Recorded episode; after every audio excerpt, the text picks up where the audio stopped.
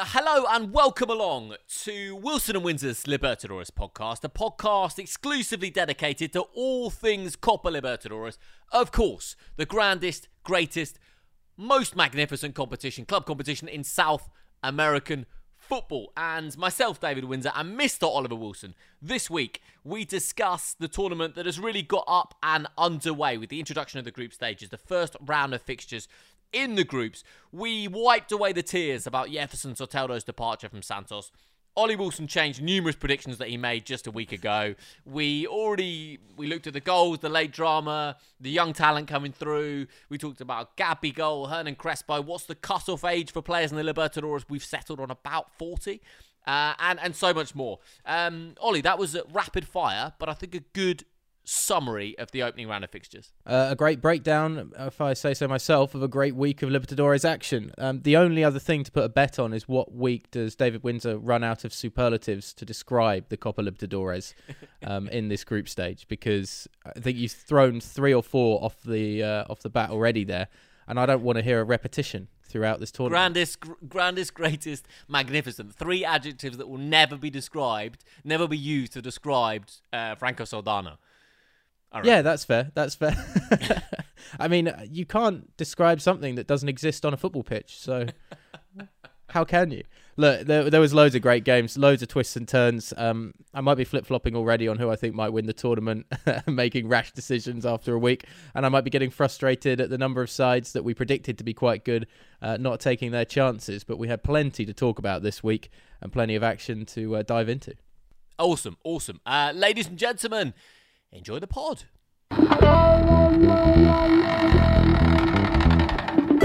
Pulling it back to the edge of the box. Oh, that is an absolute scorcher. Matthias Enrique has never scored in continental competitions. He has now.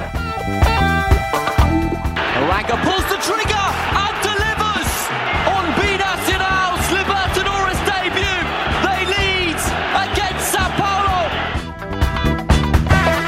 A Racing Club look like they're going to be the only Argentinian side to win in week one of the Copa Libertadores group stage.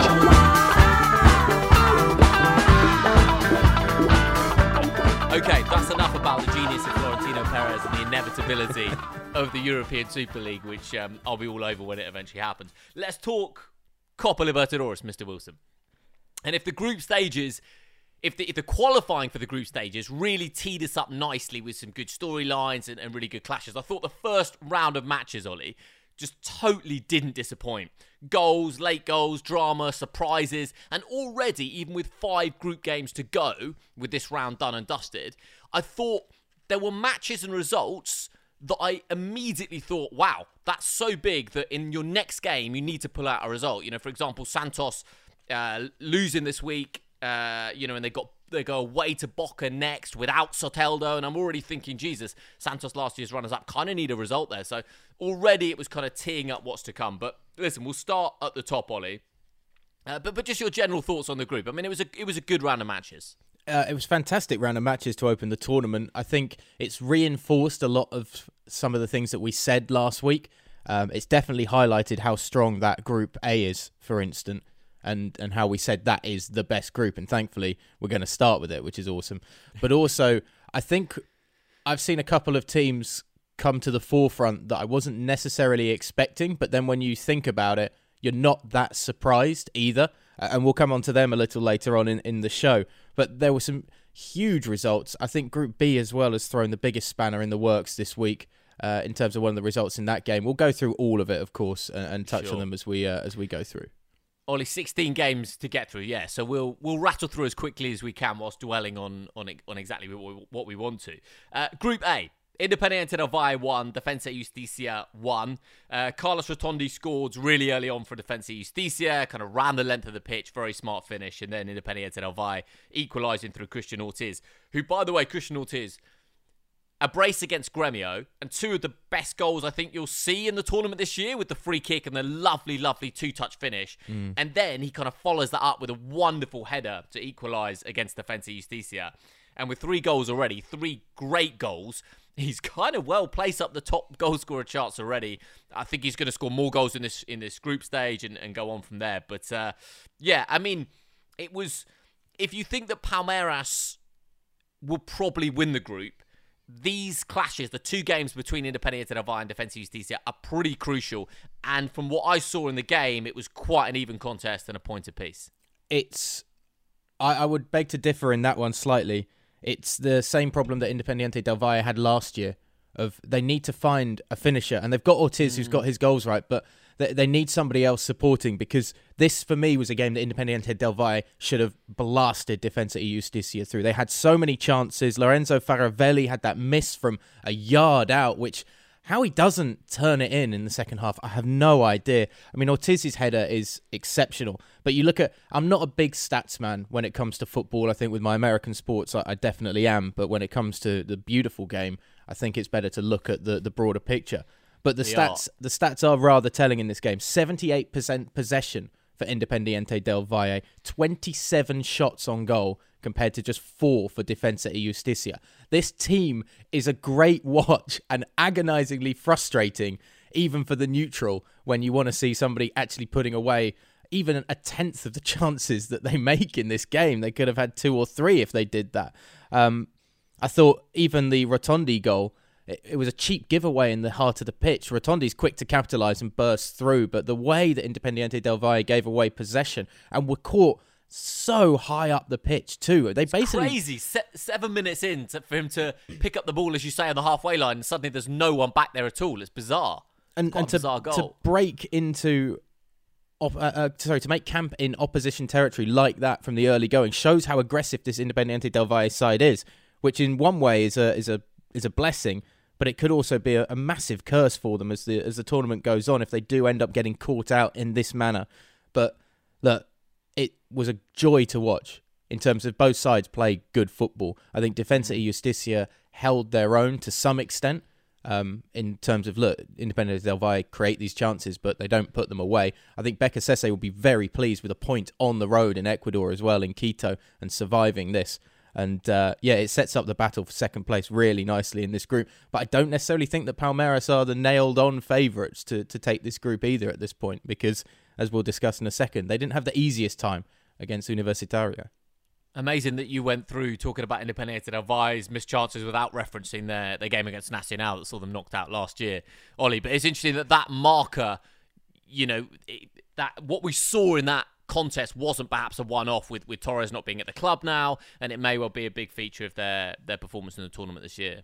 Yeah, and I think everybody that watches football doesn't want to see a side doing that, creating chances and not being able to finish them. And it will be frustrating watching him if that ends up being a marker that is is labelled on them for a long period of time, and particularly in this tournament. I mean, how frustrating would it be to see a side like this go through a, such a difficult qualifying rounds, get to the group stage, go into a great group, look and feel the part of a really good Copa Libertadores side, but not be able to finish their chances and fall out back mm. into the Conmebol Sudamericana possibly, or even you know finish bottom of the group. Who knows what Universitario are going to do in the, in this group still? It would just be it'd be a weird story for a side that we do big up quite a lot because of all of the positives that we see from them, or I big Yeah. up quite a lot because of all the positives. No, no, but I think you know beating Gremio home and away in the in the qualification was was an, another massive marker, really. And I, yeah, I don't think that the draw's gonna going to affect them in terms of their qualification chances, but it depends what happens in that reverse game. I think against Defensa Justicia, Palmeiras, the champions, the reigning champions, beat Universitario three two, but only just Mr. Wilson because Renan, the teenage substitute, came on and scored right at the death five minutes into stoppage time. This was after, uh, well, Danilo had scored for Palmeiras. Young defender in the first half. Uh, Rafael Veiga made it 2 0. Universitario came back to make it two apiece with two goals from uh, the veteran Enzo Gutierrez. And then Renan scoring right at the death. And uh, yeah, I mean, Palmeiras kind of squeaking through in the end. Yeah, Alan Empereur's sending off was a big turning moment in this game Huge. because the Universitario score from the free kick after that red card. He gets his second yellow uh, midway Silly through. as well. yeah, it, it's just again this these are the problems that we've lobbied at Palmeiras that they on paper have a great side, but there are complications that they add themselves into games. I mean, there are some great positives. Danilo hair is probably a great positive for commentators, but not for Definitely. him, his look, or I, I don't know trends in general in football. If you haven't seen it, it's the brightest white. It's almost almost a similar color actually to the Universitario kind of creamy color that they have on their badge and, Yeah, and kit yeah. as well. It was almost like an homage to the opposition they were playing. Rafael Veiga's strike is a is a wonderful hit to uh, to give them a two goal advantage early in the second half, and then as I say, it all it all capitulates with the the stri- the two goals from uh, Enzo Gutierrez that give the Peruvians a real chance. And a ten man Palmeiras side was certainly, well, definitely rattled on the road uh, in Lima against this side that we're expecting to probably end up being the whipping boy of the group. Uh, th- there are mistakes that can be made, and, and that again is why you look at just going back to Independiente del Valle. If you can't finish chances, this is a side that can punish you. Defensa Yeah. Justicia will probably look at Universitario at least away from home and think that's still a very difficult game after this. I thought they did well to keep their heads up and come back into it. And then Renan, yeah, right at the end. I mean, there there has been some really neat stories of youngsters already in this competition that we've referenced, but it's another teenager coming up to the forefront to make a, a big impact right at the death. 95th minute. I mean, get out Sure. of jail or what? Yeah, it was awesome, and um, yeah, and a lot of Palmeiras' problems, as you say, kind of of their own making. I mean, Danilo's handball for uh, the Universitario penalty is just kind of a. It's just such a clumsy thing to do. The ball's moving away from goal. Danilo's arms are kind of up when he's tussling with his man, and it strikes his arm so clearly. It's an obvious penalty. But uh, yeah, Palmeiras through, and um, Palmeiras through. Palmeiras with three points, I should say. So certainly Palmeiras. uh, We're in knockout stage mode still. I was doing that all week in the Conmebol Sudamericana this week. Don't worry. I was thinking like, oh Yeah. yeah, that's a great first leg lead. No, it isn't. No, it isn't. It's about the points. uh, just quickly, do you know the game last year that Renan played in the Copa Libertadores? Off the top of the head, it's only his second Libertadores appearance. Made one appearance his- last year. His first goal. Uh, no, hit me. Uh, it was away against Delfín. That cruise that they had in the first knockout stage, Palmeiras. Just Yeah. wondered. Just wondered. A little bit of uh, no, a no, no, nugget that's for you. good. I like that, Ollie. I like that. Group B, my friend, uh, and a bit of history with Always Ready's first uh, win in the Copa Libertadores against Inter, and a big one as well. Oi, really, I mean, oi. yeah, I mean, Inter, you you kind of alluded to it how they continue to disappoint in many ways, and obviously the new boss there now. You, you'd hope for something good this year, but but losing away. I mean, we can talk about La Paz, the altitude, of course, but but let's give a little bit of credit to Always Ready. Only their second appearance in the in the Copa Libertadores. I think the first one was back in '68 or something like that. And uh, Salcedo scores a great goal. Uh, Algarañas wraps it up at the end, but but really from Inter's perspective, Ollie, hugely disappointing. Um, this is a disastrous result for, for the Brazilian side, uh, particularly after, as we mentioned in the preview, the, the bottle job of the league title. You go to a side that hasn't been in the Libertadores, as you say, uh, in so long since '68, and and who hasn't won in the Libertadores, and and even with the altitude, you would expect the Brazilians to come away with something in this game, and they looked so poor. The Yeah. the the chances created weren't weren't very clear cut. They they weren't aggressive and attacking. It seemed. And look, credit to always ready. You know they they leaned on Marcos Overo, who uh, who is that experienced forward that they've got, um, and and was really good at being like just just a nasty little terrier. He's one of those little kind of I don't want to say square players, but you know what I mean. He just looks like he's built so solidly that you couldn't push him over. It's it's so stocky. He was really good at, at creating. Um, uh, the the first goal from Salcedo is a wonderful hit. Again, you can talk about the thin air and why the ball perhaps moves, but Marcelo Lomba, uh, well and truly beaten from distance. And um, aside really from Yuri Alberto striking the top of the crossbar in the second half, there wasn't much for Inter to to really go on.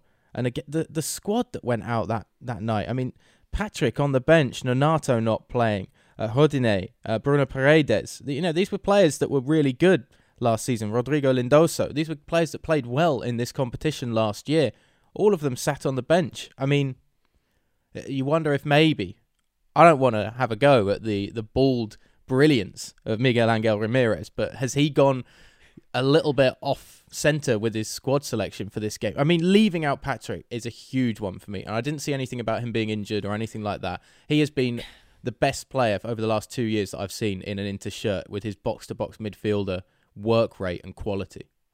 It's so difficult to say sometimes though when players are not in squads these days, Ollie, with COVID mm. and injuries, and especially like the bloated nature of Brazilian squads, the ridiculous fixture list. Like you never know unless you've got a real inside track on the club, you never quite know what's going on. Yeah, I was actually looking at the Inter side as well in the squad um, for this one, and I, I remember thinking, oh, where's uh, where's that um, Andres D'Alessandro, the the veteran? Where's he gone? I wonder if he's uh, retired or whatever. And of course, he would uh, he would pop up uh, later on in the later on in this um, in uh, yeah in the groups, which we'll talk about a little bit later because um, it was great to see. Still going, still 40, going. Forty years old, yeah, absolutely crazy. Um, talking about veterans, Ollie, uh, Roque Santa Cruz is 39 years of age and still playing for Olimpia who lost 3 2 away at Deportivo Táchira. And I want to make a small, slight adjustment and apology because I think I was previously calling them Deportivo Táchira, but the accent's on the A, so it's Deportivo Táchira. um, so, uh, yeah, well, know, we were flooded actually with um, comments in our preview time. pod about yeah the the Táchira faithful are a uh, bloodthirsty brood, shall we say? not not happy at all. My DMs are just absolutely popping on Twitter. So Deportivo Táchira beat Olimpia 3-2. Um, what can you say? Absolutely massive result for them. Um, yeah, huge result against against a side like Olimpia that's so experienced at this stage of the um, so experienced on this platform in the in the Copa Libertadores. Um, Sousa's goal's lovely, uh, set up by Roque Santa Cruz, who's 39, who sets up uh, Sosa uh, who's 21. So a nice little dovetail there to uh, to give Olimpia the lead. And the Deportivo Táchira came back with Gomez equalising. Uh, Gondola scored a nice goal to make it 2 1. Uh, Torres with the equaliser for Olimpia. And then uh, it was Lucas Trejo who popped up with 10 minutes left to play to, to give the victory to the Venezuelans. And a big win for them. Yeah, I mean, this group has been completely flipped from what we thought it was going to be. These are two really rough results for the top two on paper in this group. Um, a little lucky with their equaliser, Táchira. Um, but the gondola header is a, a, thing of beauty. Any goal that's barring in like that is uh, is absolute quality. And near post mm. beats the keeper. I wonder perhaps if Aguilar just wasn't expecting it to to sneak in in that way. He looked a bit com- not confused, but certainly approached it in a rather unorthodox manner to deal with the danger. Um, uh, do you know the link between all three of the goal scorers for Táchira this week? Give me a clue. Um, it, there. Well, there's a there's one difference between them and the rest of the starting eleven. All three of them are non-Venezuelan. They are the only three non-Venezuelan starters in the starting eleven. The only mm. three, and they all get themselves on the score sheet, which I just thought was quite Wonderful. interesting. It's a yes. Yeah, little damning on Venezuelan football, perhaps to some extent. Yeah, but it, it's interesting because I know I couldn't tell you exactly what it is, Ollie, but I know Venezuela has stricter rules than most on the continent about in the league. I, I don't. I wouldn't want to guess, but it's something like I wouldn't want to guess. I'm just about to. It's something like seven or eight players from every eleven have to be Venez- have to be Venezuelan or something like that. I know it's a lot stricter than the rest of um uh than the rest of South America. Uh, so yeah, and, and you know we, we talk a lot about we talk a lot about um youth football in Venezuela as well being being a really crucial part of that. So it's, yeah, that's um, a good stat. I like that. It's a it's a cracking result. I mean, there's not much more you can say. I think it was just hard graft in the end um, for uh, Táchira to get the result. Uh, Roque Santa Cruz didn't actually see too much from him in the game aside from the, the layoff for the first yeah. goal. Yeah, uh, it's wonderful having these swan songs of players, but at what point? And we'll talk about Alessandro as well at what point does it become detrimental to a side having this kind of affinity? 40. Yeah, okay. So Rocky Santa Cruz has this 39 year old point where he's oh, retiring this year as well. He's retiring yeah. this year. So yeah, he's at 40s the well when I saw Alessandro was 40 I was like come on man like this is uh, this is getting silly unless you're a goalkeeper and I'm going to extend it to 45 okay yeah that's yeah so because I think there's a couple of old keepers in the in the Copa Live this year right group C oh Ollie Mr. Wilson, he's gone. He oh, departs. Mate. One of the, the one of the real bright sparks in the competition last year.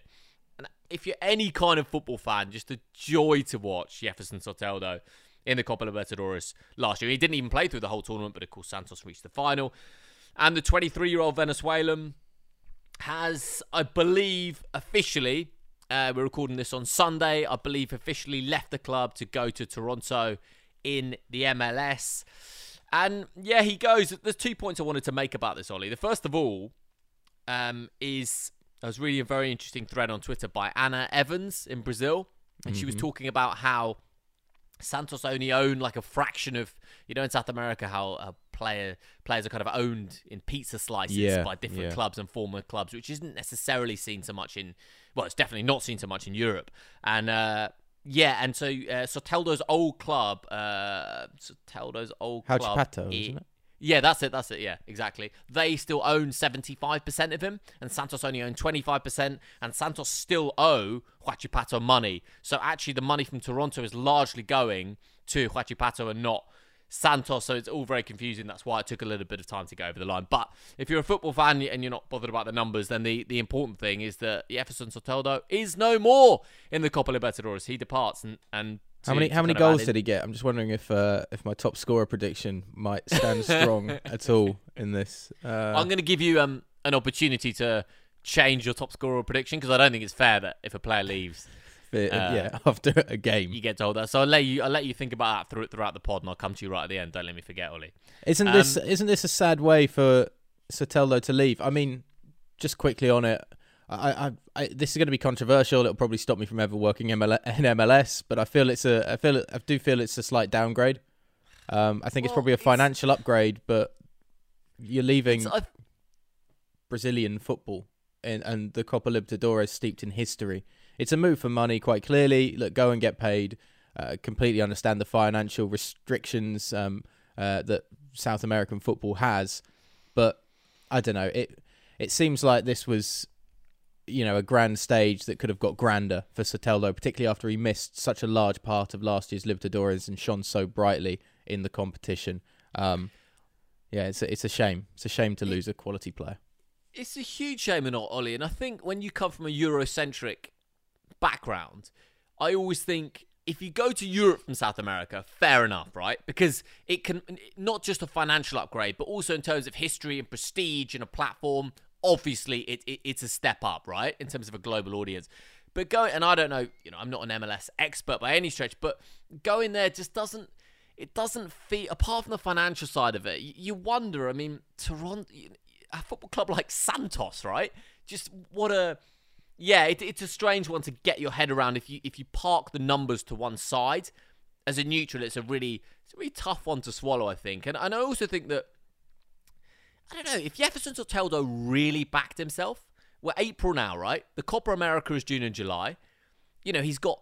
Could he not have played these the next five um, the, the, next five matches in the group stages of the Libertadores, backed himself to shine, backed himself to have a great Copa America, and then who knows, maybe Flamengo, maybe, uh, you, you know, Palmeiras. You don't know who was going to come in from then, and could he have just done a little sideways step, a sideways step in South American club football, and then maybe in a year or two taking a punt in a kind of mid-table La Liga side, or or you know, um, or maybe in Serie A. So yeah, I don't know. It's uh, it's just a shame. Also, I haven't been to Toronto. Have you?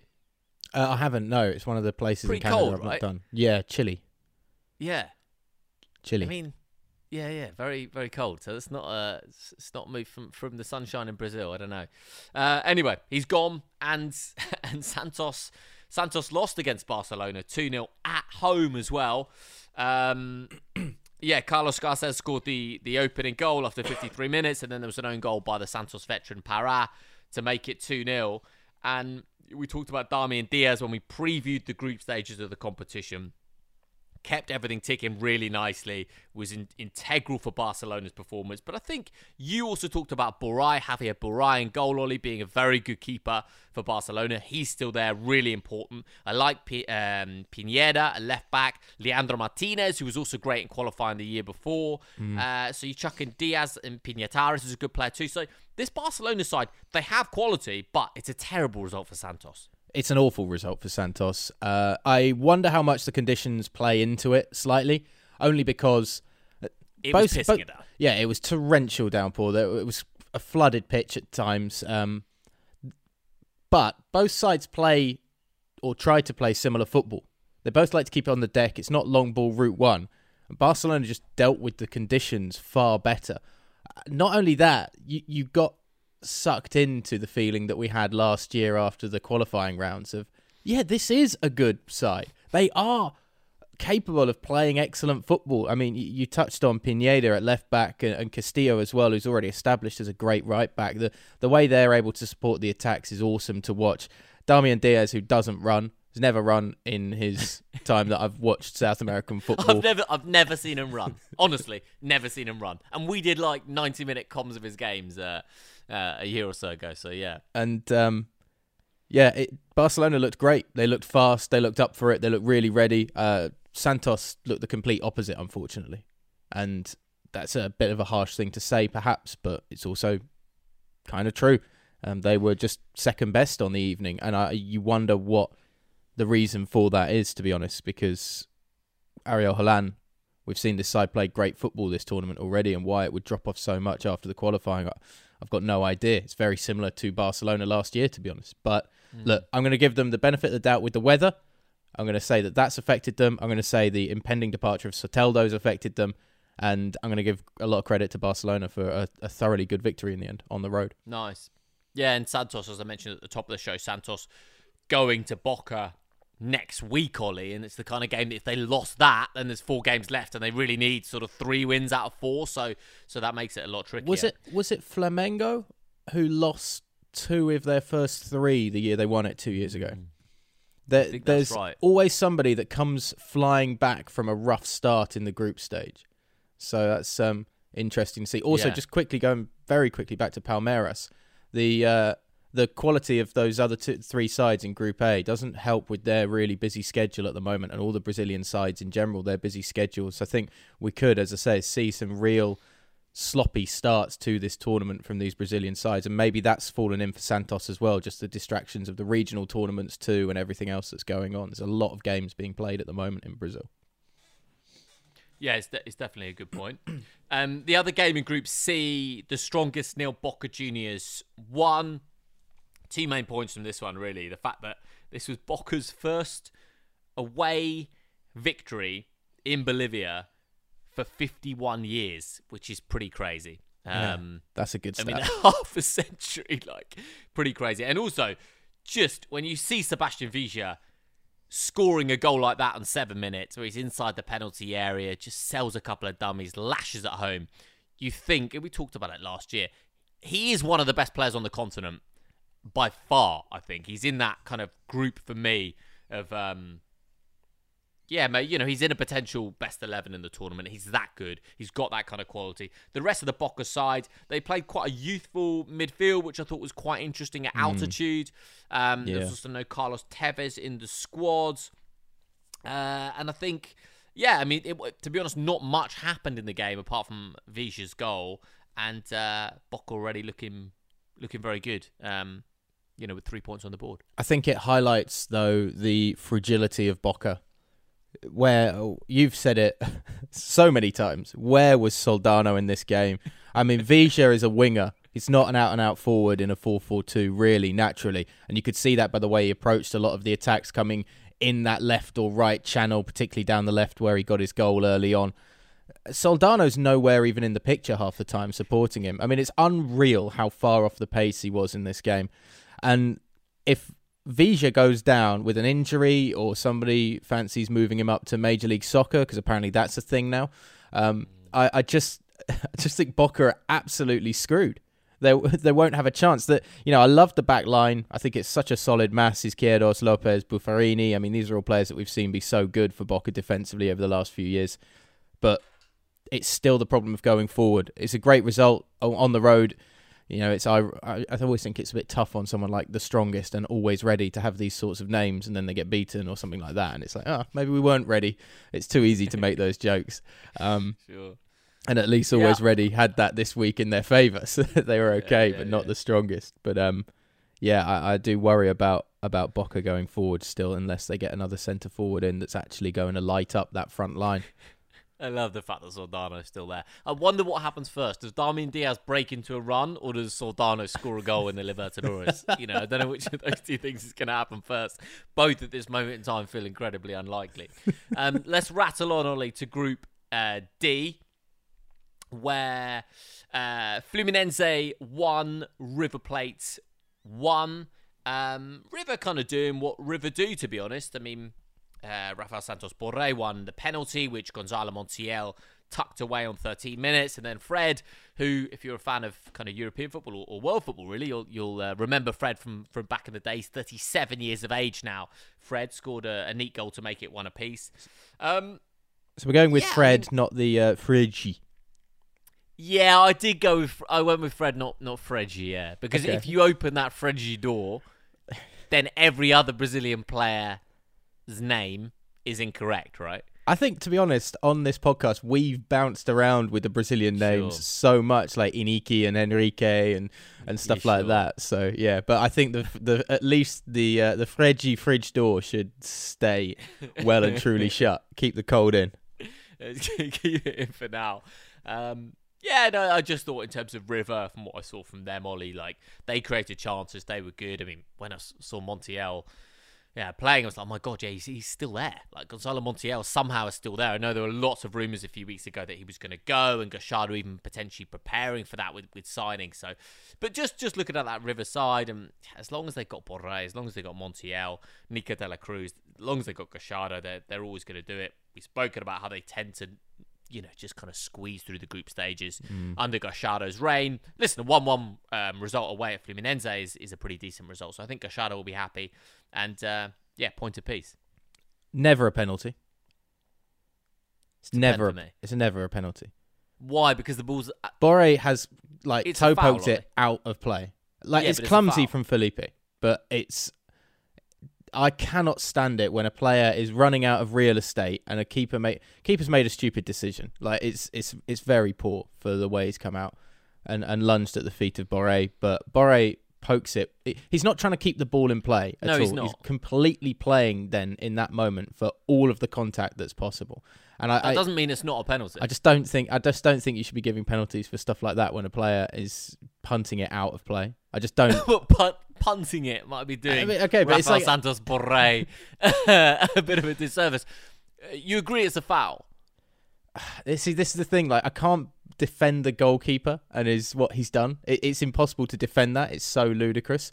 I just think it's also there, there's something in the rules that needs to be worked in that sense. I don't know what it is, but like it's a it's a player. It's like when you see a player kick it 20 yards further forward and then leave a leg for for the challenge that comes in. Like the challenge is a silly one, but the player is in no way, shape, or form trying to continue the pl- to play the ball. That's the only thing. That's why. That's why it just do- it it irks me so much the way they got the penalty. Uh, uh, why is Montiel taking the penalty as well? Uh, Uh, never noticed I- him to be the the talisman from twelve I- yards. No, I think they had a string of. I can't remember whether Nico de la Cruz or maybe Borre himself. Like they had a few players that went through a spell of missing them, and then it got given Mm. to to Montiel as a result. Uh, maybe Nacho Fernandez missed a couple. I remember there was he was definitely down the pecking order, and a few players ahead of him missed a couple, and so he's in now, and he, He's up. Yeah, he takes the pens. Yeah. Um, second ever game in the Maracanã for River Plate in the Libertadores. That really surprised me. I'd have thought they'd have Oh, played wow. more games in the Libertadores, and the last time they were in the Maracanã in the Copa Lib was 1982 in the semi-final against Flamengo. oh, that's a while back. Yeah. It's a long gap. You'd have thought that that would be a, almost a home from home for River Plate, considering the number of times you know they're in the tournament, how successful they are. But Sure. yeah, um, I thought Fredgy's goal was great. The pass from Juan Caceres with the outside of the boot to feed him in is perfectly weighted. It's his 19th goal in the Copa Libertadores, so he'll be hitting the big 2-0 with his next one, which I'm sure he'll get. And I was really impressed mm. by Fluminense, who are one of those Brazilian sides that, again, in the last couple of years, has have flattered to deceive really in continental competitions. But it was a very solid performance by them on home soil. Both sides look very even. I think if they can maintain a high standard throughout, these could be the easily the two to go through from this group. Um, yeah, River will do what they do in the group stage and then probably take it up a notch or two in the uh, knockout rounds. The lad that's going to Man City, Ollie, Kayky. Mm-hmm. I don't know whether you saw Manchester City's tweet, but they said, "Oh, we signed him," and they spelt Fluminense's name wrong. They spelt the club's name wrong. Very, it's very difficult when you're trying to organise a uh, move out of the normal realms of football and create your own super league. You're very busy with a lot of admin stuff, I think, in that. and when you're signing permanent contracts worth 300 million pounds, so um, uh, Fluminense, to be fair, you're thinking when you write, try and write it down now, and you're like, "Is that an I? Is there an N? There is an extra N in. There is a Fluminense. There's another N. They forgot like the middle N, I think. But uh, yeah, I mean, I've seen as much as Kayky as I think everyone else has, which is that um, 12 second clip of him scoring an amazing wonder goal. I don't know whether you've seen it, Ollie, but it's um, you no, should check it out. It's, it's, it's awesome. Um, yeah, so that's how much I've seen of him. So I don't think it's enough to base any assumptions. Obviously, he'll go to Manchester City, go through the youth system, barely play a minute, uh, then be loaned out to another European club and be back well, in hopefully, Brazil. time he's 24? Hopefully, actually, he'll be loaned out to Montevideo City Torque, which is part of the City group. Um, with all of the other clubs that City and their ownership are invested in. So perhaps there'll be a chance for him to be loaned back to them for their CONMEBOL Sudamericana campaign. We'll see. uh, and in the uh, other game in Group D, all Colombian affair between Junior and Santa Fe.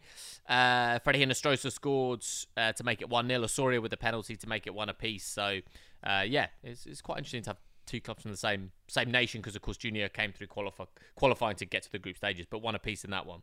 Didn't really bounce off the uh, pages this game, to be honest. It was a game of a few clear cut chances, but nothing too nothing no. too special. Uh, Hinestroza, you know the experience. Good player. Yeah, knows knows this tournament better the devil you know as well in terms of knowing Independiente Santa Fe. Um, not surprising that two Colombian sides put out a very even performance apiece. Uh, yeah, it's an open group at the moment.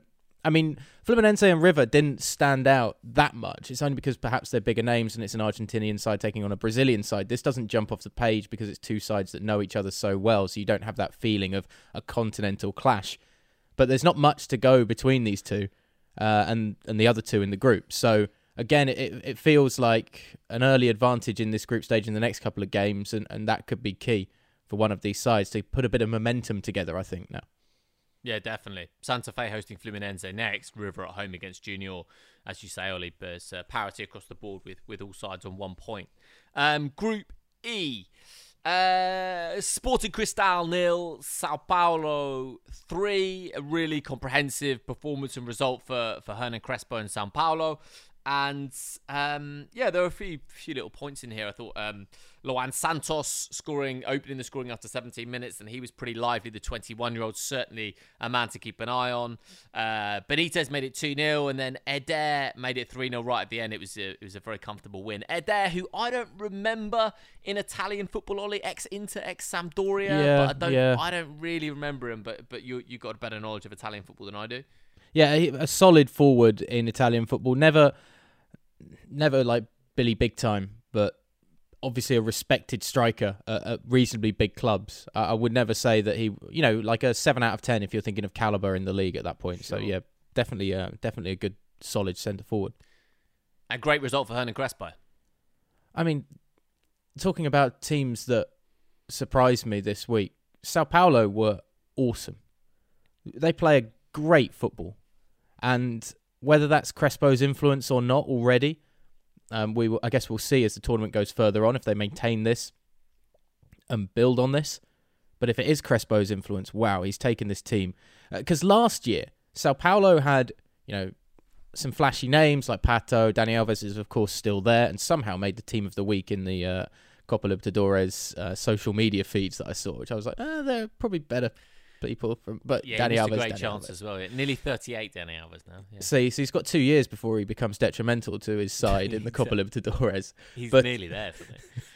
But um, but they they didn't look cohesive in their in their movements last year. There there was no uh, chemistry you felt in their build up play, and that's why they struggled a lot in the tournament. I felt.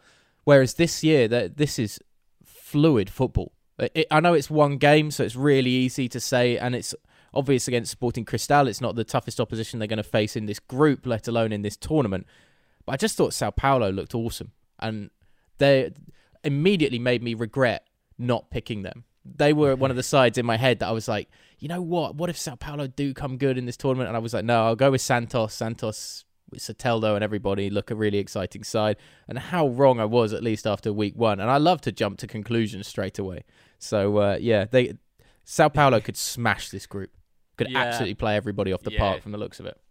I agree with that. I was also impressed by Martin Benitez. Ronaldo was good. I like the goalkeeper Thiago Volpi. Um, good player. So yeah, Sao Paulo up and running. And in the other game, Ollie, uh, Rentistas of Uruguay competing in the Copa Libertadores for the first time in their history. And we talked about their backstory a little bit last time in the in the group stage previews. Do go back and have a listen to that pod. Uh, home against Racing, one apiece, and for a large, large chunk of the game, it looked as though the Uruguayans were going to take all three points on their Copa Libertadores debut. Uh, the youngster Salomon Rodriguez scored to make it one 0 and then Cáceres, um, right at the death for Racing, pinched a point for the Argentines traveling uh, just across the water, of course, to Montevideo, short trip for them. But uh, Rentistas of Uruguay making a Libertadores debut and a decent point for them, Ollie. But it, it's one of those where they'll be, they'll think, oh, that's a decent point, but really, it was a great opportunity to win it because Racing were poor. They had chances, Rentistas. There was one that really stood out when um, Franco Perez breaks in behind and he's got uh, Augustin Acosta square and he doesn't Yeah. pass it. And there's been a few games that I've seen this week and this weekend where similar moments have, have happened. Uh, Forest Green Rovers had this twice yesterday, you know. So comparisons between uh, Rentistas and Forest Green Rovers, I think, uh, more to more of those to well? continue. The Rentistas vegan hippies. um, yeah. So, but but that opportunity it goes two 0 and Racing are really on the back foot. And I think the the fact it was only a slender advantage until late on and Caceres comes on and uh, comes up and scores uh, to save the day. But Rentistas look fun. They look like they're approaching this with the kind of absolute no fear. To be honest, no, I really enjoy that. Um, Racing poor though. I think was expecting a little more, but this is a club that's had a lot of upheaval. You know, they lost Milito as their director of football. They lost the legend that is Lisandro Lopez, the uh, centre Yeah. forward. Um, eh, obviously, Beccacece going as well, back to Defensa y Justicia. Like, there's been a lot of dramatic change in a few months. So maybe they might be one of the slow burners. But look, let's give Rentistas their credit. First ever time in the competition, and they get a point against a big Argentinian side with a lot of heritage. So, and but should have won it. Racing looked really bad at the back as well. The back three didn't look good. Obviously, Sigali gets sent off late on as well. That would have been impressive for Racing that a 10 men side eventually finds a way to get the equaliser. But defensively, they looked a bit all over the place. Again, a lack of lack of cohesion and chemistry uh, that can be that's a, something that can be lobbied that, at a lot of clubs this week, I think. And maybe that's Sure. just because of the the way the kind of the pandemic has altered things as well. Yeah. You, yeah, are we going to be blaming the pandemic? Do you think? How Do you think there'll long? Be some cl- clubs that blame the pandemic in like seven years' time, probably for um. What's the cutoff do goal we get? Things yeah. like that. yeah, what's the cutoff of? Uh, well, Tw- it was a 20 pandemic. 2023 is the cutoff, Ollie. This year's a mess. Uh, Like this year is the year where kind of wealthier countries get it sorted. 2022 is the year where the rest of the world gets it sorted, and 2023 is the year where you're not allowed to blame the pandemic anymore. I think. Well, you know, Soteldo's only moved for the vaccine, which is which is the chant that should be uh, going around every Move MLS stadium. he only moves for the vaccine. Yeah. That's funny. Um, yeah. Cool. Let's rattle through uh, the other groups then, Ollie. We had uh, Argentinos Juniors 2, Nacional nil. Really great result for Big Argentinos result. Juniors. Yeah, very, very big indeed. And in the other game in Group F, Atlético Nacional of Colombia beating Universidad Católica two goals to nil. Atlético Nacional, who, um, yeah, they look very impressive as well. Andrade, who I think he scored three goals now in the tournament because he scored as well as Duque. I really like Duque's performance in goal too for Atletico Nacional. Very, very impressive. Um, but Andrade already kind of skipping up the top scorer charts with three goals in the tournament so far. Duque with two goals two in games? the tournament so far and Yeah. 11 goals in the league. I mean, that's a good front two that Atletico Nacional have, uh, have got themselves if their form can continue. Uh, the Colombians look far better than we saw them last year, um, in, and uh, far probably their best at the moment that we've seen over the last three years of being really heavily involved in covering South American football. Argentinos Juniors, I, I love the goal uh, for Herrera. The overlap going across the 18 yard box, and it's really sensible from Cesar Florentin to lay it off when he does. Just waits for the perfect moment. I Thought it was a wonderfully classy piece of build up play for their for their second. Um, yeah, Argentinos looked juniors looked good. Nacional looked terrible defensively though. Another one, all atrocious in terms of their setup at the back. Nobody seemed to know who they were marking or where they were going and what they were covering. So, yeah, not great for um, for the Uruguayans, who arguably are one of the strongest Uruguayan sides in the tournament, but didn't look it at all in their opening outing. Yeah, and uh, Andres D'Alessandro, 40 years of age, um, yeah, just couldn't believe he was um, he's, he's, on the pitch for for for now with a bit of a swanton. But uh, yeah, I mean he didn't have much influence in the game. Had a free kick which struck the wall. Can't really remember from what I saw of, of anything else he did really. Um, so yeah, that that's definitely the cut off the age of forty. Uh, group G, uh, Vélez Sarsfield two, Flamengo three. Um, I mean, this was a really, really entertaining game, and it was finished by an unbelievable moment from Giorgian de Arrascaeta, the Uruguayan, with a with a wonderful solo goal mm. on 80 minutes to to kind of to, to win it for Flamengo. Really, you look at the Flamengo side, Ollie, and we spoke about how they managed to keep the core of that 2019 side uh, together, and I think. Uh, off the top of my head, let me get it up now. Anyway, well, yeah, like I mean, we we know that Gabigol and Bruno Henrique were both in the starting eleven. So too Everton, Ribeiro, De Arrascaeta, Gerson, Diego, Willian Arão there, Filipe Luis, Diego Alves. It's the same group of players. They have kept that because, you know, they've, they've got the wages to, to back it up. They're much less in danger of losing clubs to the MLS. Realistically, Flamengo are only going to lose club lose their players, I should say, to European sides and it's all there. I mean, it, it really is all there. The goal from De Arrascaeta, who's someone that, because Gabigol and Bruno Henrique was so fabulous in 2019, perhaps sometimes you don't think so much about De Arrascaeta, but the Uruguayan's such a talented player, um, and it's it's a it's a marvelous goal to to win it. Um, and uh, yeah, I mean, it's Vélez Sarsfield scored a couple of goals through Lucas Janson, but uh, yeah, I mean, what, this Flamengo side, Ollie, everything is still there. Nothing has changed from when we said they've got by far and away the best squad on the continent. I still believe it to be the case. Yeah, the the starting eleven reeks of quality. Um, I do feel this week they were frustrated. Flamengo. You you look at this game; it's a it's a bitty game at times. Mm-hmm. Velez were very good at, at suffocating at points. I don't think Flamengo ever really got a chance to run riot. And I think if you're a side like Velez and perhaps the other sides in the group might look at this as a bit of a blueprint just to at least slow them down and give yourself a chance to stay in the game. I mean, Lucas Janson for Velez was awesome last year in the CONMEBOL Sudamericana on their road to the um, to the semi-finals. And and they do have quality in this side. I did say they're not a team that you want to necessarily sleep on too much. Velez Sarsfield is uh, maybe a touch inexperienced, but certainly a, still a very good side and a fun side to watch again in terms of how they attack the game. And I think they gave a lot in this game. And there were moments where Flamengo looked a little rough around the edges, not a pristine performance. I think the the penalty's fortuitous because of the erratic decision of Lucas Hoyos. And again, Gabigol knows that's coming.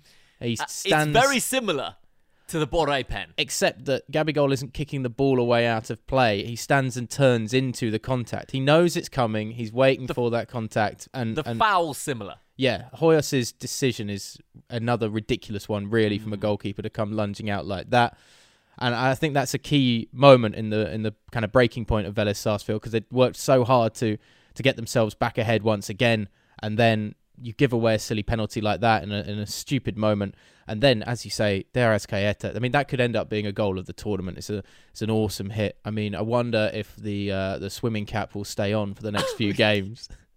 I was gonna say. I mean, I assume that's the head injury. Yeah, the head injury to prevent the but, blood dripping down. Uh, Filipe Luis actually, I think, had that at one point in the tournament last year. The black uh, yeah. swimming cap, I, I believe. But right.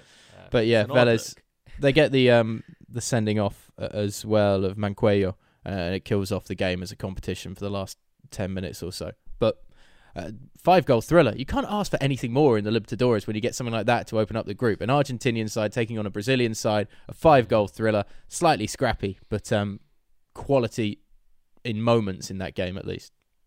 Yeah. And the other game in Group G was Union La Calera of Chile against uh, Liga de Quito of Ecuador. Um, yeah, Andres Vilches scored a brace for Union La Calera, and then uh, Billy Arce scored two for Liga de Quito. the second goal, Ollie for Billy Arce. I mean, he doesn't mean it, does he? I loved it when I'd written in my notes, I'm going to ask Dave, does he mean it or not? And you'd already messaged me about an hour or two later after I made my notes, like, I don't think he means that. I, I don't think he means it. It's, it's perfectly hit though. Mm. I mean, I mean, the keeper's obviously expecting it to be, um, to be a cross rather than a shot, and it finds the top corner. But his first goal, more to the point, is a wonderfully controlled volley. There's so many players that would really lash at that, and instead he, he hits it perfectly. Ensure he hits it cleanly and steady on the uh, on the volley. But yeah, Billy Bilyasa looked looked in fine scoring form for a Liga de Quito side that didn't actually impress too much on the night. Again, defensively looked very poor and, and slightly disjointed all over the place. Um, and Vilches, I think we said, was going to be the key in the attack for Union La Calera, and certainly proved that that he perhaps is going to be their star man if they're going to have any chance of getting into second or third in this group. Unlikely to to top it, of course, but yeah, a result that at least shows scoring prowess for for two players, but not too much elsewhere on the pitch for either side. I think. Yeah. And next up in terms of the round of fixtures, Liga de Quito home against Vélez and Flamengo home against Union La Calera. And you think, you know, Flamengo can pick up three points there, then they're well on their way to, to already qualifying for the knockout stages. Um, group H, Ollie, to wrap things up. Deportivo La Guaira 1, Atletico Mineiro 1, and America de Cali nil, Cerro Porteño 2. First of all, I, from what I saw of the game, I was very unimpressed by Atletico Mineiro, actually, because I thought Deportivo La Guaira had most of the chances. Certainly in the first half, they were dominant. Martinez scored to make it 1 0. Matias Zaracho equalises for Atletico Mineiro. And uh, yeah, I thought the Brazilians were, were, were pretty poor, to be honest, and be grateful to. Um, to, to, to, to leave Venezuela with, with a point. Uh, curse of the Independiente del Valle, I believe. Created so many chances, didn't have anybody to finish until Mm. uh, Zaracho came on and, and provided the the only goal for them in the game. Twenty nine shots on goal in the end for uh, for Atletico Mineiro. I mean, credit to uh, Carlos Olses for Deportivo La Guaira between the posts because he was so busy throughout the night. Made a number of really good saves. Um, Luis Martinez's goal on 20 minutes is a, is a cracking little finish again um, to give the home side the advantage in it. And uh, Zaracho, who I'm surprised didn't start, to be honest, because he was a really good player at Racing last year before his move midway through the tournament during the, the pandemic time to Atletico Mineiro. Um, haven't kept a close eye on how he's done in Brazilian football since his move there, but I've, I've always been impressed by what I've seen from him for Racing Club. And uh, yeah, comes on, gets the goal, gets the equaliser, and a, a tough result for Atletico Mineiro, but you could look at it as a point earned on the road, and points on the road in the Libertadores are so important too. Yeah, absolutely. And then America de Cali of Colombia losing at home to Cerro Porteño. It's uh, it's a really big result this for for the Paraguayans. I know um, uh, Robert Morales is in good form domestically. I saw coming into this uh, contest, so I wasn't surprised to see him score uh, on 29 minutes to give Cerro Porteño the lead, and then Cardozo Lucena making it 2 0 late on when America de Cali were really stretched. But that's a really good result for Cerro Porteño. Yeah, it's surprising in terms of Cerro Porteño. They're not even the biggest side in Paraguay, really. Mhm. Uh, certainly not the most successful side in this competition in Paraguay, but um, they're always there and thereabouts, aren't they? And Yeah. the last few years, they've they've been an impressive side, consistently making the knockout stages, and and it's an intimidating place to go and play. But getting a result on the road against America de Cali, who again is another side that, at least in Colombian football, people have tipped to be, oh, this is their bounce back, back to their glory years of you know thirty years ago, and certainly not the case. I thought Sarah played them played them off the park for uh, for a large part of the game. To be honest. I'm going to give you, Ollie, the opportunity because Jefferson Soteldo has departed for Toronto. I'm going to give you the opportunity to change your predicted top scorer in the tournament. You previously went for Soteldo. Now, quite obviously, you're going to go for either Christian Ortiz or Lorenzo Faravelli. I mean, some people would think that. Uh, I'm not going to. I'm going to say Sebastian Villa. Because Boca will okay. make the deep Yeah. run, and if he's there, and if they bring in a centre forward, that's going to open things up more for Villa. I mean, I guess they have one in Soldano at the moment. That's a little harsh to say. I mean, if they, if they don't play with ten men, then they've got he's got a really good chance. But yeah, I'll go with Sebastian Villa. Yeah, I think it's a good shout. like if Boca are going to do anything this year, then then it's down to Villa as well, right? He's the crux, definitely. He'll end up as well with the most assists and goals combined in the tournament. Prediction within a prediction. I like it. Yeah. Well, we're all about the niche. In America, they don't say niche, do they? They say niche. It's a niche, yeah. Yeah, very peculiar. They say a lot of things Really incorrectly, weird. though. But when when I heard that said on a podcast, niche, I was like, have I been saying niche wrong all these years? But I don't know. Bizarre. What about what about livery and livery? Which one do you go for? I wouldn't say either ever. Really? Yeah. it's a word I just ignore in the It's not for me, English that. language. It's not. really like the word. I used the word avaricious in commentary the other day. Do we know what that? Avaricious. No, strong. Greedy. Oh, you got it. That's a good ad- addition to the lexicon. That it's a very Yeah, good yeah, addition. I like that.